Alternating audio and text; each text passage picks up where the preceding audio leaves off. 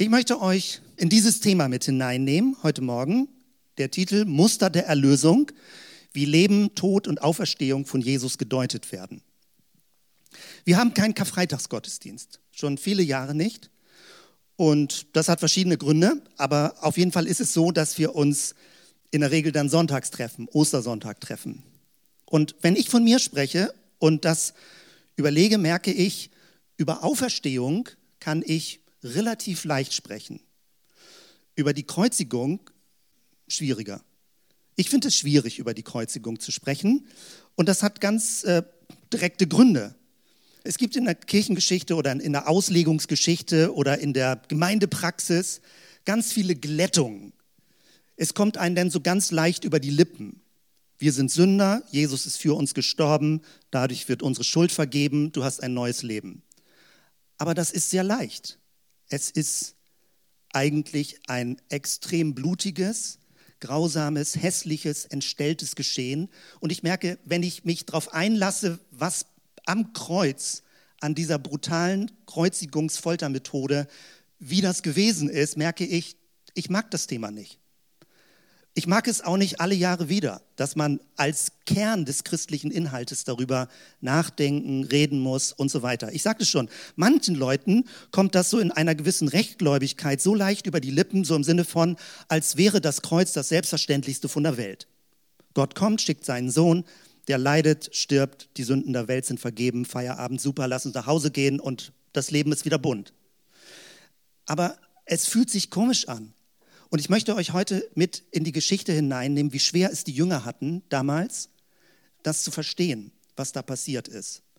Heutzutage sehen wir das Kreuzigungsgeschehen mit der Brille der Auferstehung. Wir gucken praktisch rückwärts. Wir gucken von Ostern, vom Auferstehungsmorgen zurück zu dem, was in der Kreuzigung passiert ist. Und wahrscheinlich ist das auch der einzige Weg, wie man das aushalten kann, was da passiert ist. Hätte man nur dieses Kreuzigungsgeschehen, ist man immer am Rande des Abgrundes, innerlich verzweifelt. Oder man muss förmlich masochistisch, sadistisch veranlagt sein, dass man Spaß hat an dieser blutrünstigen Geschichte. Es gibt ja auch Gründe, weshalb Leute mit dem Christentum weniger zu tun haben wollen, weil sie sagen, ich mag nicht diese dunkle, diese blutrünstige im wahrsten Sinne des Wortes Geschichte. Und das ist natürlich ein komisches Gefühl, wenn man professionell sozusagen hier als Pastorenfigur arbeitet, die Aufgabe hat, die Bibel auszulegen und zu sagen, das ist das Herzstück des christlichen Glaubens, Kreuz und Auferstehung, und dann innerlich eine gewisse emotionale Mühe mit diesem Geschehen hat. Und deswegen nochmal, damit du nicht denkst, heute wird alles depressiv, ich möchte dich mit reinnehmen, wie kompliziert die Geschichte war und wie viel Mühe die Jünger hatten, das Ganze zu deuten. Solltest du also sagen, du hast Mühe mit dem Kreuz, du bist in guter Gesellschaft. Du bist in absolut guter Gesellschaft, wenn du in die Bibeltexte reinguckst.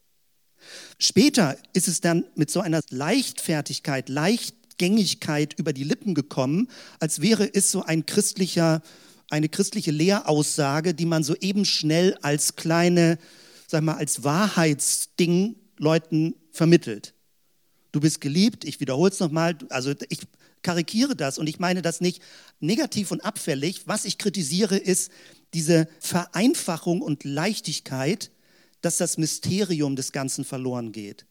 Also einfach nur, na, das ist doch klar, aus Liebe starb Jesus für dich und damit sind dir alle Schulden vergeben. So als wäre es das Selbstverständlichste von der Welt. Ist es aber nicht. Es ist das Komplizierteste, das Dunkelste, das Finsterste, das Verrückteste, das Irrsinnigste Geschehen, was überhaupt vermutlich passiert ist. Natürlich ist das eine christliche Sicht. Andere würden sagen, sie kennen auch andere tragische Geschichten. Aber je tiefer man hineingeht, und wie gesagt, wenn man hineingeht, rückwirkend aus der Sicht der Auferstehung, dann ist das sowas von finster, was in der Kreuzigung passiert ist, dass man denkt, das brauche ich nicht alle Tage, lass uns wieder zur Auferstehung gehen. Aber worum es mir geht, ist nicht, dass wir uns praktisch in dieses Kreuzigungsgeschehen vertiefen. Mir geht es darum, die Erlösungskraft darin zu erkennen und vom Neuen Testament her zu sehen, wie das Kreuzigungsgeschehen gedeutet wird. Wir lesen ja gerade, also viele von uns lesen fortlaufend das Neue Testament. Wir haben mit Matthäus begonnen, sind jetzt mitten im Markus-Evangelium. Und wenn du die zweite Passionsgeschichte, also nicht nur von Matthäus, sondern auch von Markus liest und genau hinguckst, wirst du merken, es gibt schon Unterschiede, wie das Ganze beschrieben wird. Nicht, dass Matthäus recht hat und Markus Unrecht oder umgekehrt, sondern man merkt, dass die Autoren auch noch Jahre danach darum ringen, das Ganze zu deuten und zu verstehen, was da passiert ist. Und aus meiner Sicht ist es bis heute bei allem, was wir vielleicht verstehen können, ein Geheimnis. Ein Geheimnis, mit dem man sein ganzes Leben nicht fertig wird. Und was immer als eine gewisse Fremdheit, als eine Provokation, als etwas ähm, auch ja, Verstörendes an unser Leben herantritt. Immer wenn, das wäre meine Behauptung, immer wenn das Kreuzigungsgeschehen für dich so was wie eine simple Heilspille wird, mal eben zapp rein, alles klar, das Leben ist wieder in Ordnung. Glaube ich, wird es diesem Geschehen nicht mehr gerecht. Das Geschehen hat etwas Verstörendes, was Aufwühlendes und gerade deswegen geht es so tief, was die Erlösungskraft angeht. Also das ist praktisch mein Überblick, was ich mit dir heute äh, machen möchte und worüber ich mit dir nachdenken möchte. Muster der Erlösung. Es gibt verschiedene sehr schöne Darstellungen. Jetzt gerade zu Ostern sind so Bildgalerien auf äh, Neuigkeitenportalen dargestellt worden, damit die Gesellschaft überhaupt noch versteht, was Ostern ist. Und hier geht es um eine moderne Darstellung hier, das letzte Abendmahl. Äh, die Leute sitzen auf Stühlen, das ist nicht so wie damals. Damals hat man gelegen und um den Tisch herum gelegen. Aber hier ist das praktisch auch moderner, nicht so super verklärt, sondern ähm, eine Truppe von Männern, die um Jesus herum sitzen und mit ihm als Freunde am grünen Donnerstag zusammen das Mahl feiern. Dann gibt es ein anderes Bild, was ich sehr schön und sehr beeindruckend finde, wie praktisch rückwirkend das erlebt wird wie Jesus schon mit einer Leuchtkraft dieses Abendmahl ausgeteilt hat, gefeiert hat. Aber damals konnte man das noch nicht sehen, aber rückwirkend, wie ein Licht, von dem man nicht weiß, woher es kommt, ob es aus Jesus herauskommt, nicht ein Heiligenstein, aber es leuchtet ganz seltsam transparent.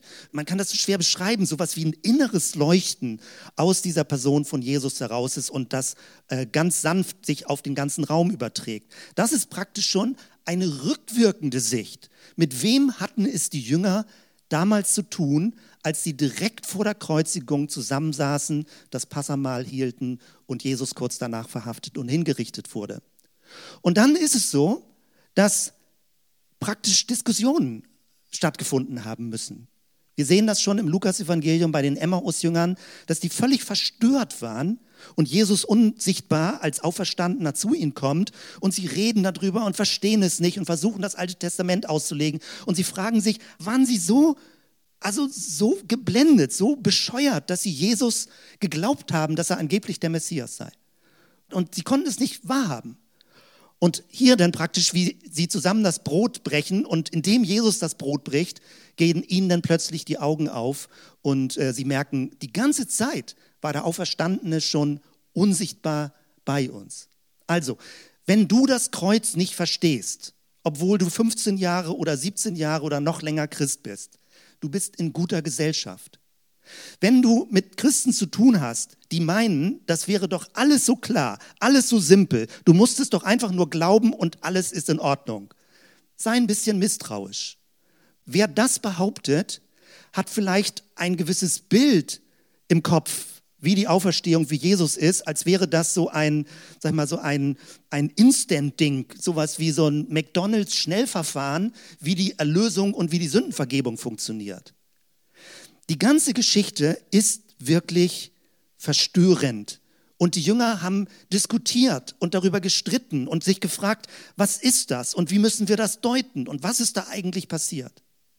Und wir heute, 2000 Jahre später, haben es im gewissen Sinne noch schwerer, vielleicht auch leichter, weil wenn man Jesus direkt gekannt hätte, wäre es vielleicht noch schwieriger gewesen zu glauben, dass genau dieser konkrete Mensch, Jesus von Nazareth, plötzlich derjenige sein soll, der den Tod überwunden hat. Wenn man etwas sehr konkret vor Augen hat, glaube ich, und ich habe Mitleid und Mitgefühl mit den Jüngern, ich glaube, man ist noch hartnäckig ungläubiger, wenn man es direkt vor Augen hat. Wenn man ein bisschen Abstand dazu hat, kann man sagen, ja, das glaube ich irgendwie so. Vielleicht haben wir es nicht nur schwerer, sondern auch leichter. Kann sein. Also das ist etwas, worüber wir gemeinsam nachdenken. Und nachdem praktisch diese ganzen ersten Berichte da waren, kam es dazu, dass die Sachen aufgeschrieben wurden. Und alles, was wir im Neuen Testament finden, sind nachträgliche Berichte. Paulus beginnt damit, dass er an die Gemeinden schreibt und die Gemeinden erinnert und vergewissert. Im 1. Korinther 15 schreibt er, alles wäre hinfällig, wenn es die Auferstehung nicht gegeben hätte. Das ist der Dreh- und Angelpunkt. Das heißt, alles deuten wir aus der Sicht rückwirkend der Auferstehung. Weil damit macht der Tod von Jesus überhaupt nur irgendeinen Sinn, wenn wir verstehen, dass es nicht das Ende war. Paulus zum Beispiel schrieb das auf, aber auch andere Autoren schrieben das auf. Um das ein bisschen deutlich zu machen, in welcher Situation wir uns heute befinden, habe ich das mal hier vorbereitet und äh, klebe das mal hier vorne an. Das heißt, wir befinden uns in einer Geschichte und das Ganze ist 2000 Jahre her. Also das ist die Geschichte, in der wir uns äh, befinden. Hier ist praktisch der Beginn, Punkt 0 oder 30, also je nachdem, wie genau man das rechnet. Und hier ist 2000. Da sind wir mittendrin. Wir haben in der Bibel den Bericht, es gab ein Ereignis, historisch ein Ereignis. Eine Person, die als Jesus von Nazareth bezeichnet wurde, ist hingerichtet worden. Und wir haben die Berichte aus der Bibel, er ist auferstanden. Für viele ist das einfach nur ein Märchen oder eine Behauptung. Diejenigen, die das berichten, sagen, es ist unser voller Ernst. Wir stehen mit unserem Leben dazu. Leute sind Märtyrer dafür geworden, dass sie gesagt haben, wir können nicht anders als diese Wahrheit bezeugen. Jesus von Nazareth ist der Christus, der Messias. Er ist auferstanden von den Toten. Das heißt, das, was wir finden, was wir jetzt finden, also zu diesem Ereignis, sind Deutungen. Und die Deutungen, das sind die Schriften des Neuen Testamentes. Das heißt, es gibt ein Christusereignis, keiner von uns ist dabei gewesen, keiner ist Augenzeuge, es gibt keinen Film, es gibt keine Fotos. Niemand ist damals sogar dabei gewesen, um zu beobachten, wie genau die Auferstehung stattgefunden hat. Das weiß keiner. Beim Kreuz standen Leute, die Frauen, die überwiegend waren es also Frauen, weil die, ähm, sag ich mal, das ist damals leider so ein bisschen gewesen, nicht Rechtspersonen waren. Sie wurden nicht verfolgt von den Römern, sondern die Männer als Anführer wurden verfolgt. Und die Männer hatten viel Angst, dass wenn sie sich zu dem Gekreuzigten stellen, dass sie dann gleich mitverhaftet und auch gekreuzigt werden. Deswegen waren die Männer auf Abstand. Aber Frauen standen beim Kreuz und römische Soldaten waren da. Und das wird berichtet in den Auferstehungsberichten, wie selbst ein römischer Soldat jetzt im Markus-Evangelium sagt, dieser Mensch ist Gottes Sohn gewesen. Und das ist so herausragend, weil die erste Aussage, wo das kombiniert wird, dieser Mensch ist Gottes Sohn gewesen am Ende des Markus-Evangeliums, kommt von einem Nichtjuden, von einem Römer und letztendlich einem Heiden. Und zu diesem großen Feld der nichtjüdischen Weltbevölkerung gehören auch wir mit dazu. Und das Markus-Evangelium beschreibt schon, dass äh, praktisch jemand außerhalb des jüdischen Volkes wo Jesus am Anfang angefangen hat zu predigen, außerhalb Jesus als den Messias, als den Sohn Gottes bekannt hat. Alles, was wir haben, sind Deutungen. Die Deutungen beziehen sich auf dieses Christusereignis und das sind die Schriften des Neuen Testamentes. Und man muss da, sag mal, intellektuell redlich sein. Wenn Leute sagen, ja, du glaubst da an irgendwas, woher weißt du das? Dann muss man ehrlich sagen, ich weiß es nicht. Ich kann es nicht beweisen. Es geht nicht. Ich kann weder die Auferstehung beweisen, noch kann ich beweisen, dass Jesus einen Sühnetod gestorben ist, der Schuld vergibt. Beweisen kann ich das nicht. Niemand war dabei. Niemand weiß ganz genau, was vorgegangen ist. alles, was so sagt, so simpel, das war so und so und so, behauptet, als wäre es so klar. Aber diese Deutungen im Neuen Testament machen deutlich, wie schwer das ist, dieses Christusereignis zu deuten. Und ich gehe gleich mit euch im Schnellschritt durch, welche unterschiedlichen Deutungsmuster es im Neuen Testament gibt. Wo befinden wir uns heute?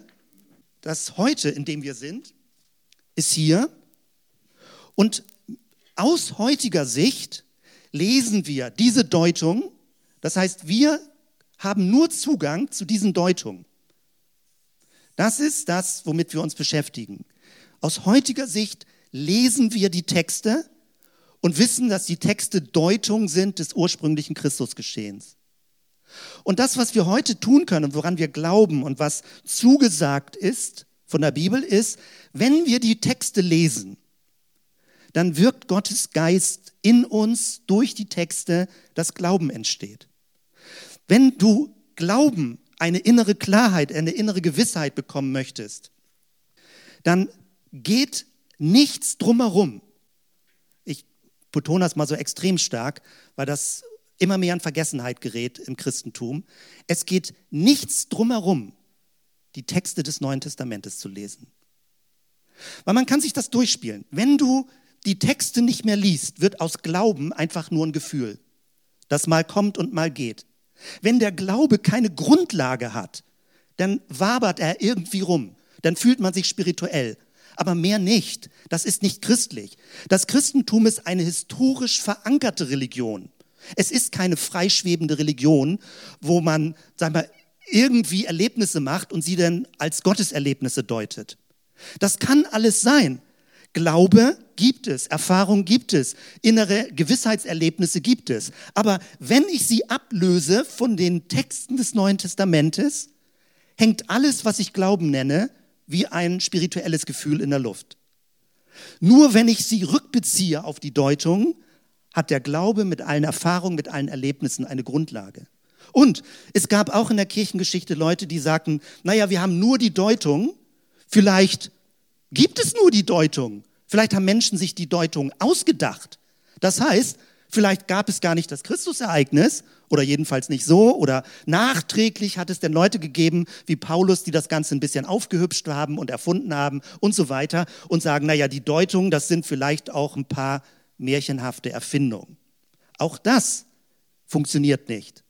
Weil die Texte sind eindeutig und wer, die, die Bibel hat so viel Kritik über sich ergehen lassen müssen, wie wahrscheinlich kein anderes Buch der Weltgeschichte.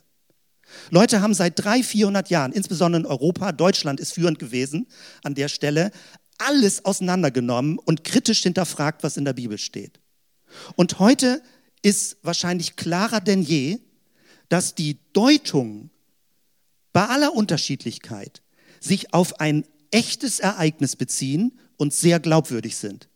Natürlich kann man immer noch alles kritisch hinterfragen, aber es gibt keinen Grund, es kritisch zu hinterfragen. Das heißt, die Deutungen beziehen sich auf ein wirkliches Ereignis und trotzdem ist es so, auch wenn ich das so betone, niemand von uns war dabei. Das heißt, wir haben nur diese Deutung, die Texte des Neuen Testamentes, aber diese brauchen wir auch, damit unser Glaube eine Grundlage und ein festes Fundament hat. Das als Zwischenbemerkung dazu, weil mir das immer wichtiger wird und ich immer mehr mitkriege, jetzt nicht bei uns oder so, aber in der christlichen Szene, dass die biblischen Texte immer unbedeutender werden. Man sie als Fremder erlebt, wozu muss man noch ein Buch lesen? Insgesamt werden Bücher uninteressanter, Texte lesen, ah, was soll das? Aber wir brauchen diese Urdokumente. Und auch wenn es ein bisschen mühsam ist, einen Text zu lesen, fortlaufend zu lesen, das ist das Eigentliche, woran Glaubensgewissheit entsteht. Also ich will dir das nicht so beipulen im Sinne von Bibel lesen, Bibel lesen, Bibel lesen und wenn nicht, hast du ein schlechtes Gewissen. Ich will nur sagen, wenn du Heilsgewissheit suchst, wenn du Glaubensgewissheit suchst, glaub nicht mir, sondern glaub den Deutungen und Zeugenaussagen des Neuen Testamentes. Dort sind die Aussagen, auf die wir uns gründen und in denen wir uns verankern, weil das Leute waren, die so dicht am Geschehen waren, dass sie äh, zu Recht diese Dinge aufgeschrieben haben. So, das als wichtige, sage ich mal, Verankerung. Und jetzt möchte ich dir fünf verschiedene Muster zeigen. Das sind nicht alle Muster, aber fünf große Hauptmuster, wenn wir weiter das Neue Testament lesen. Und fünf Hauptmuster der Erlösung bedeuten nicht, dass das eine mehr Recht hat als das andere. Das muss man immer betonen. Es geht nicht darum, dass das gegeneinander ausgespielt wird. Aber ich möchte dir zeigen, wie vielfältig und wie schön, sage ich mal, die Deutungen geworden sind, im positiven Sinne jetzt, nicht leichtgängig, aber schön und befreiend und hell geworden sind, wie die Autoren des Neuen Testaments dieses komplizierte und schwer verdauliche Kreuzigungsgeschehen gedeutet haben. Und je nachdem, was für ein Typ von Mensch du bist, wirst du vermutlich durch unterschiedliche Deutungen unterschiedlich angesprochen werden. Deswegen ist das gerade interessant, sowas wie einen Blumenstrauß des Neuen Testamentes zu sehen, weil je nachdem, was dich mehr anspricht, da würde ich dir empfehlen, lies mehr das Evangelium oder lies mehr die Texte, weil das wird dann offenbar mehr dein Herz berühren. Also das ist jetzt sehr kurz und sehr kompakt, aber als erste Spuren und äh, wenn wir die Bibel lesen und das Neue Testament lesen, wird sich das im Laufe der Zeit vertiefen. Ein erstes Deutungsmuster. Ich beginne mit den Evangelisten, einfach in der Reihenfolge. Im Gekreuzigten erkennen wir erstens bei Matthäus, Gott ist für uns. Und dick gedruckt ist immer dieses kleine Wörtchen, hier dieses Wörtchen für. Gott ist für uns. Und Matthäus, der Evangelist, legt besonderen Wert darauf, dass dir durch das Kreuz die Schuld vergeben wird. Manche Christen behaupten, das wäre die einzige Deutung. Und wenn das nicht vorkommt, dann war es nicht biblisch. Diese Deutung ist stark von Matthäus her. Das hängt damit zusammen, dass Matthäus vom jüdischen Hintergrund schreibt und praktisch das ganze Opfergeschehen im Judentum vor Augen hatte. Also das Sühneverständnis, dass wenn Schuld besteht oder wenn Strafe da ist, dass etwas äh, beglichen werden muss, dass Schuld nicht einfach verjährt. Dieses Thema des Sühneopfers oder des stellvertretenden Todes ist das Hauptmuster, was in der westlichen Christenheit sich durchgesetzt hat. Also die westliche Christenheit, es gibt ja auch die ganze orthodoxe Christenheit oder die ganze orientalische Christenheit auch. Die westliche, also westlich-römisch, die katholische Kirche sehr stark und dann aber auch die protestantische Bewegung, ganz stark dieses Muster, Jesus starb am Kreuz einen stellvertretenden Sühnetod.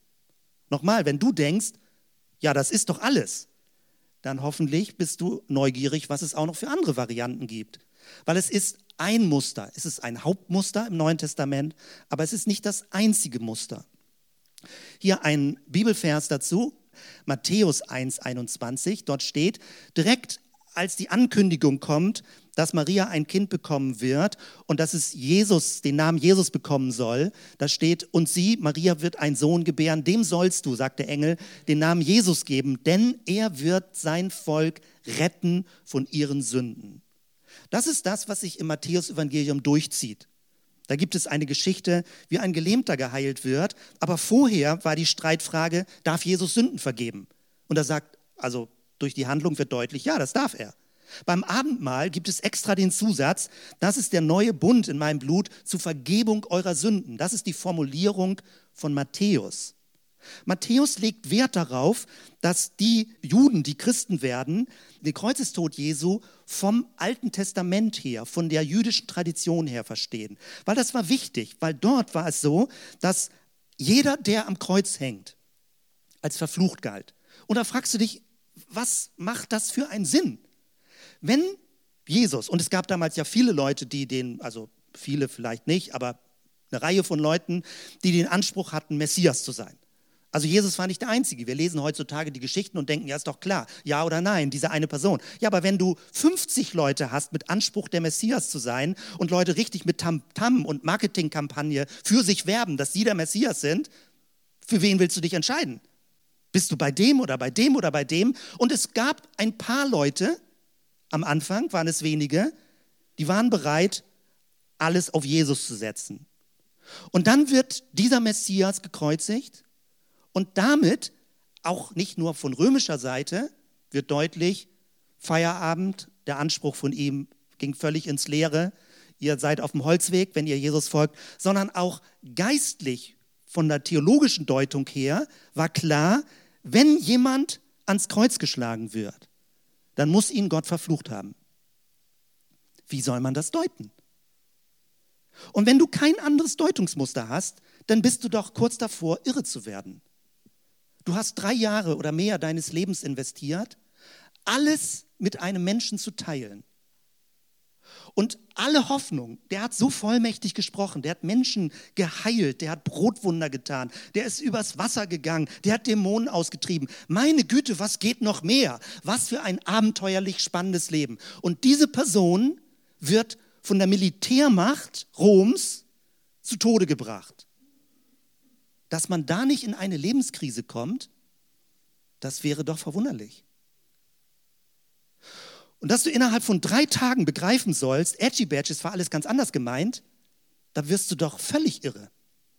Die Jünger konnten das nicht wahrhaben. Jesus musste mehrere Anläufe nehmen, um ihm klarzumachen, dass er den Tod überwunden hat.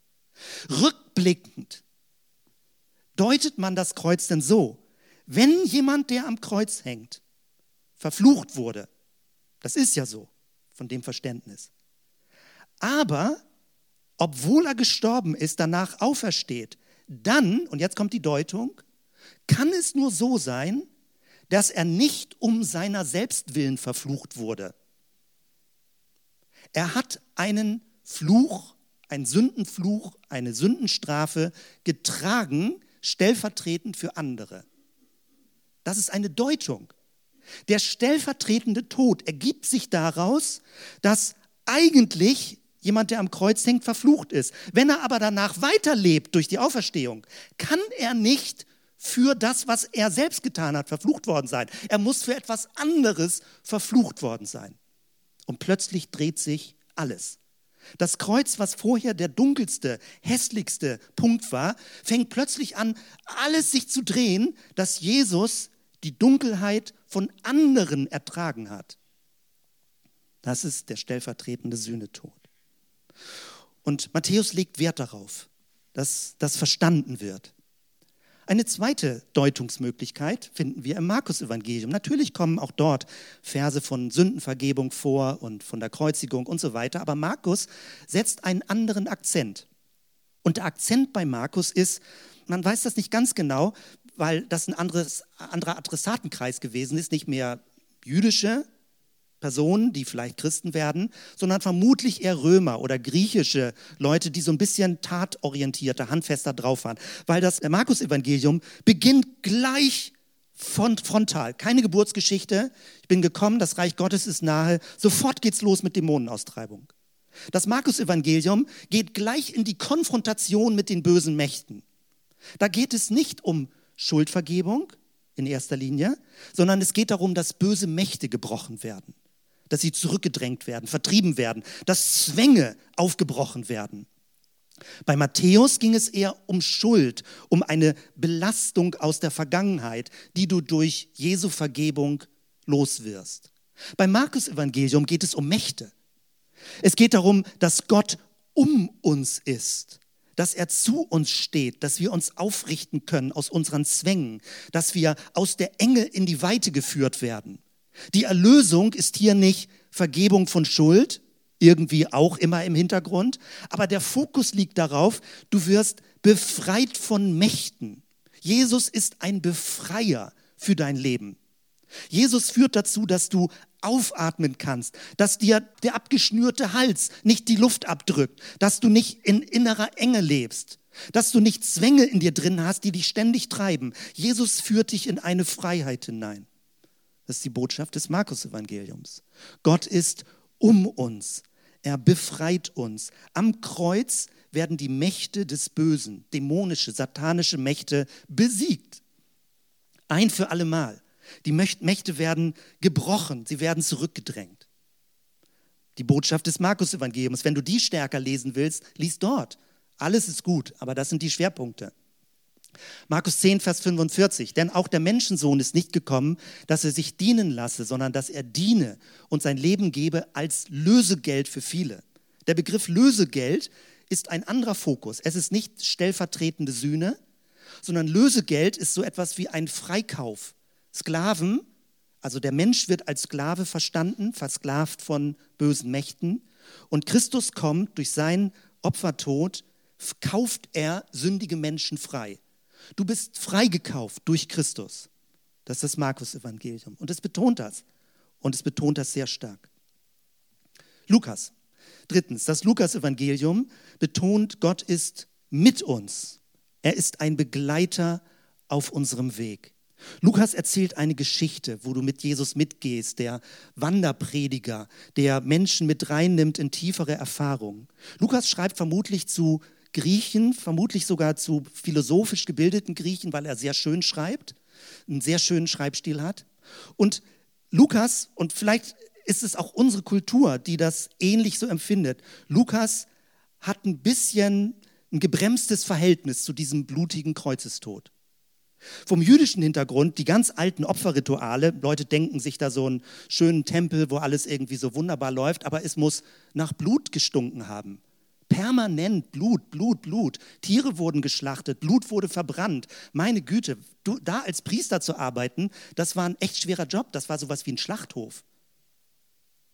Und deswegen ist das Thema Blut, weil im Blut das Leben ist, so steht es im Alten Testament, ist nicht so was Bedrohliches, sage ich mal, für Menschen, die, die den ganzen jüdischen Hintergrund sehen. Sie sehen eher, was für ein Preis, was für eine Macht dahinter steht, dass jemand sein Blut für uns vergossen hat.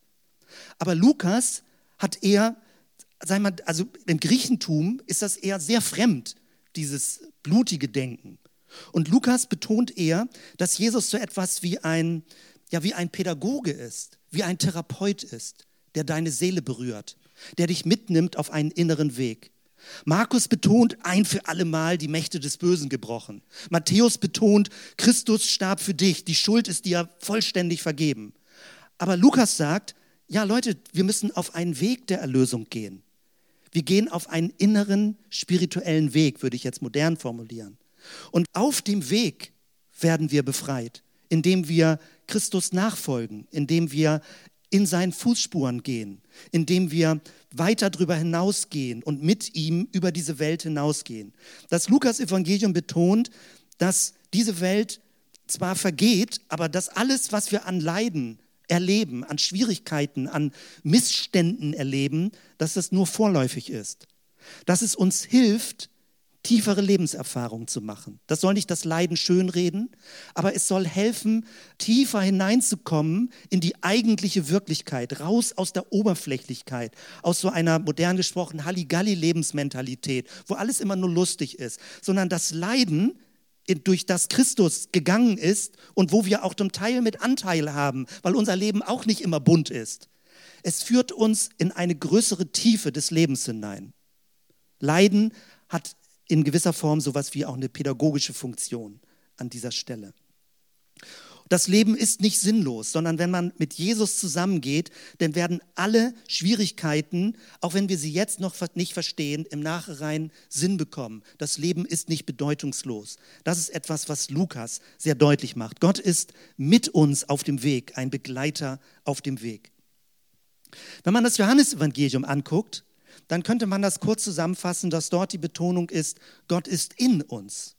Johannes legt eine hohe, eine hohe Betonung auf die Kraft der Lebensveränderung, dass der Geist Gottes in uns hineinkommt, dass Christus den Geist sendet. Erlösung bedeutet, dass Gottes Geist in dich hineinkommt. Christus starb am Kreuz, aber dieser Tod ist so etwas wie ein, wie ein Ventil, was aufgedreht wird, damit der Lebensstrom jetzt auch zu uns kommt. Lukas beschreibt, wie Christus am Kreuz hängt und der Soldat den Speer in die Seite macht und Blut und Wasser kommt raus. Ein mystisches Bild für Abendmahl und für Taufe. Förmlich, dass Christus sowas wie eine Quelle ist für ein spirituelles Leben, was aus ihm herausfließt. Das heißt, wenn ich Christus, den Gekreuzigten, vor Augen habe, dann kommt Energie Gottes durch den Geist Gottes in mein Leben hinein. Da ist weniger die Betonung, stellvertretende Sühne, Sieg über böse Mächte, Jesus als Lebenspädagoge. Da ist die Betonung, die Kraft des Geistes kommt in dich hinein. Der erhöhte Christus ist förmlich das Kanalrohr, durch das Gott seinen Geist gibt zu dir. Johannes, Johannes betont das sehr stark, wie der Geist in uns wohnt und Wohnung in uns nimmt und die Veränderung von dort her kommt. Dann gibt es, ich springe jetzt ein bisschen weiter ins Neue Testament, im Hebräerbrief ein Bild, dass Gott nicht nur für uns ist, Matthäus, nicht nur um uns, Markus, nicht nur mit uns, Lukas, nicht nur in uns, Johannes, sondern dass Gott vor uns ist. Der Vorhang ist zerrissen, Christus ist vorangegangen, wir sehen auf zum Anfänger und Vollender des Glaubens. Lasst uns laufen, diesen Lauf des Glaubens. Hebräer betont, dass Christus uns vorangegangen ist. Und das hat einen Grund. Und das Problem haben wir in der heutigen Zeit auch. Der Hebräerbrief ist vermutlich geschrieben worden für die zweite Generation. Es gab nicht mehr die Augenzeugen. Und das Heil in Christus ist sehr unanschaulich. Du warst nicht dabei beim, bei der Kreuzigung, du hast das nicht erlebt, die bösen Mächte, die Dämonenaustreibung, das hat man nicht live erlebt bei Jesus.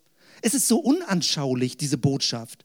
Und beim Hebräerbrief gibt es viele Hinweise dafür, dass Christen müde werden, dass sie sagen, ich weiß nicht mehr, woran ich glauben soll. Und der Hebräerbriefschreiber sagt, Leute, haltet durch, es ist wichtig. Und er macht es in zweifacher Form, vielleicht noch mehr, aber besonders diese zwei Punkte. Er erinnert an die Glaubenshelden und sagt, Leute, es gab vor euch schon andere Leute, die sind dabei geblieben, die haben durchgehalten und Gott hat ihre, sich in ihrem Leben als mächtig erwiesen. Und als zweites sagt der Hebräerbrief, bleibt in Gemeinschaft. Vereinzel dich nicht. Weil die Erfahrung, dass diese Erlösung real ist, kannst du nur sehr begrenzt als Einzelperson erleben. Als Einzelperson läuft man immer in die Falle, ist das nur mein Gefühl, habe ich mir das eingebildet, stimmt das jetzt wirklich alles? Aber in Gemeinschaft, da liegt die Verheißung drauf, wie der Hebräerbrief auch schreibt, in Gemeinschaft entsteht das, dass Christus unter uns ist und dass jeder von uns in einer gewissen Weise es sichtbar macht durch sein Leben und durch die Taten, dass Christus lebendig ist. Die Gemeinschaft bildet das ab. Und Deswegen betont der Hebräerbrief so sehr stark, dass wir als Christen in Gemeinschaft leben und dass wir von dort her diese Erlösungskraft und diese Erlösungsbotschaft uns immer neu darin vergewissern und ähm, zusammenhalten an der Stelle. Nicht, dass es so, sagt wir praktisch so was wie eine Autosuggestion machen, das nicht. Aber die Betonung ist, der Leib Christi, wie Paulus das ja auch schreibt, entsteht gerade, indem Christen zusammen sind und dort ist Christus in der Mitte, wenn wir uns in seinem Namen versammeln. Wenn ich jetzt diese fünf Bilder schon genannt habe, Hebräer, Gott ist vor uns, der Zugang zur Gnade, dann fragt man sich, wo ist Paulus? Paulus ist praktisch überall. Paulus kombiniert die verschiedenen Linien und je nachdem, welchen Brief er wie schreibt, mit welcher Zielgruppe, gibt es unterschiedliche Akzente und er nimmt die verschiedenen Bilder auf.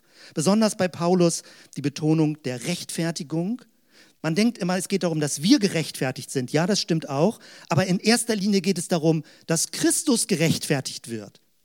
Weil er war verflucht am Kreuz und indem Gott ihn auferweckt, heißt es, Christus hatte Recht. Es waren die Menschen, die ihn gekreuzigt haben.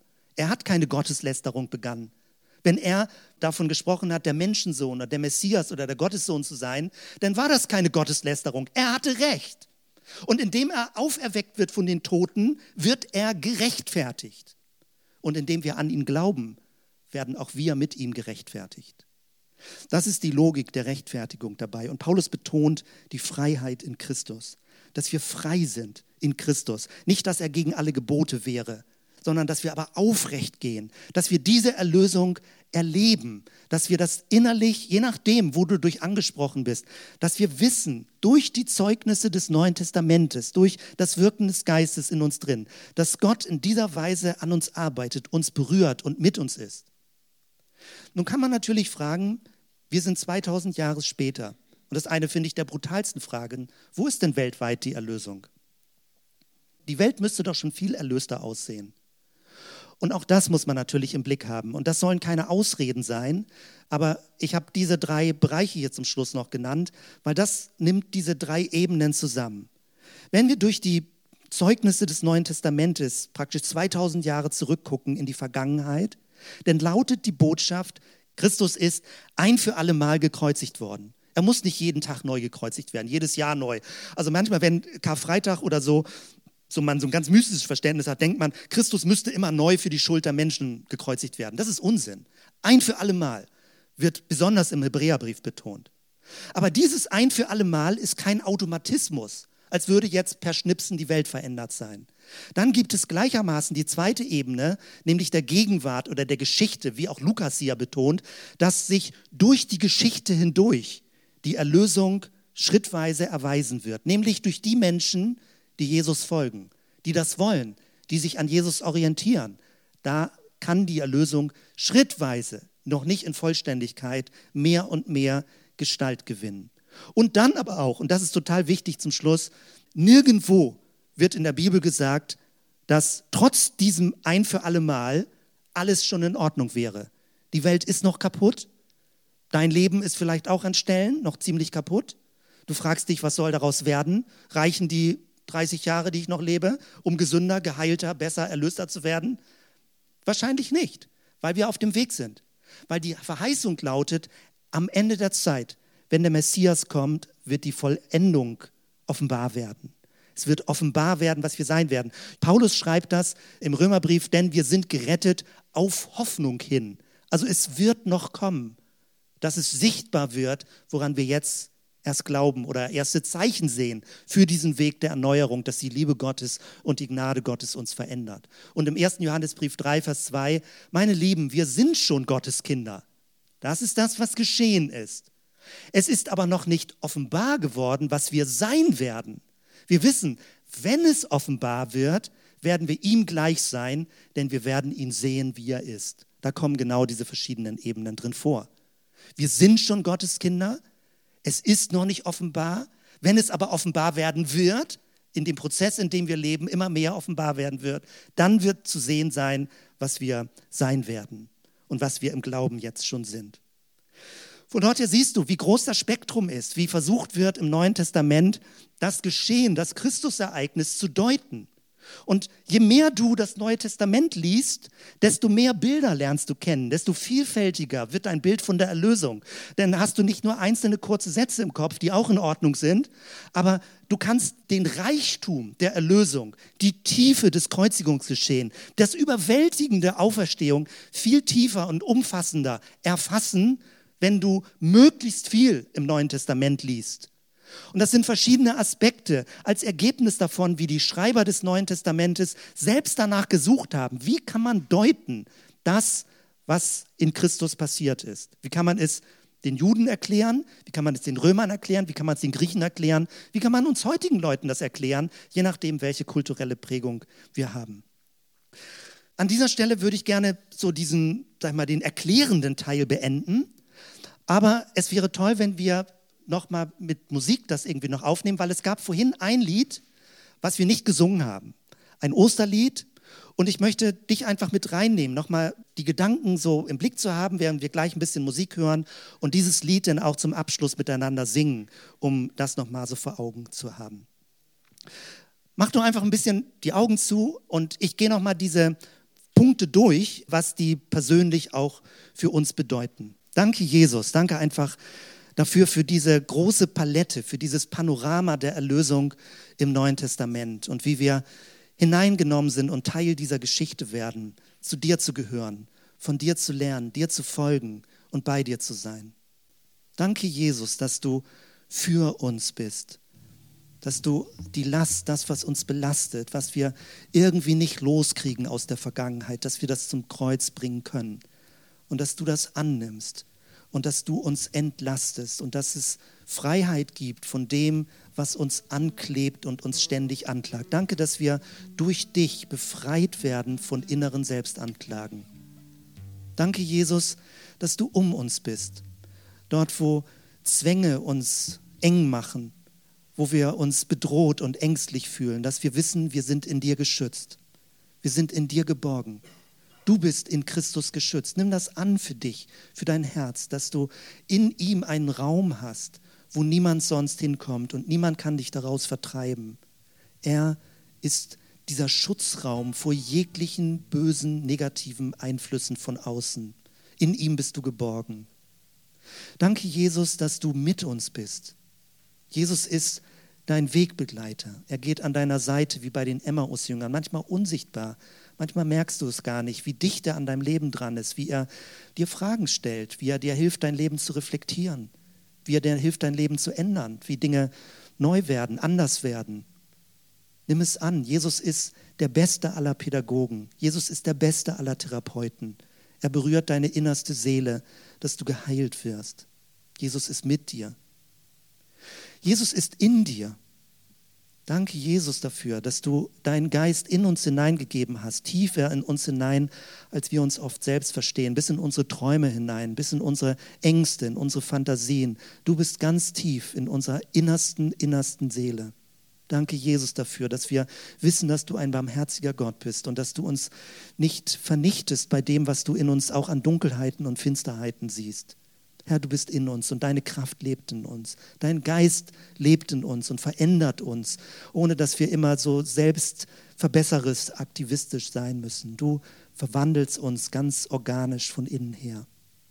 Danke, Jesus, dass du vor uns bist dass du die Zukunft öffnest, dass unser Leben nicht plötzlich abbrechen wird, wenn wir sterben, dass nicht plötzlich alles vorbei ist, sondern dass du den Weg geöffnet hast, den Weg frei gemacht hast, bis hinter den Vorhang zum Eigentlichen, über alles Vergängliche hinaus, dass wir keine Angst haben müssen vor dem Tod und vor der Zukunft und vor all dem, was dann kommt, sondern dass wir in dir geschützt sind, an deiner Hand. Du öffnest den Weg nach vorne. Du ermöglichst jedem eine Zukunft, eine bleibende Zukunft in Gottes neuer Welt. Danke, Jesus, dafür. Danke, Herr, dass wir in dir befreit sind, dass wir in dir gerechtfertigt sind. Danke für dieses große, tiefe, wunderbare, komplexe, geheimnisvolle Geschehen, was damals passiert ist und was uns heute erreicht. Für die Leute, die es aufgeschrieben haben, die sich so viel Mühe gegeben haben, die richtigen Worte und Begriffe zu finden, damit wir auch eine Ahnung davon bekommen, was damals geschehen ist. Herr, ich bete so für jeden heute Morgen, dass, dass jeder, jede Person ähm, innerlich das irgendwie erlebt, dass es eine Wahrheit ist, die sie berührt, die für sie da ist, ein Geschenk, ein Gnadengeschenk für dich. Nimm es an, dass Gottes Geist es dir offenbart und sein Wort es dir zuspricht. Amen.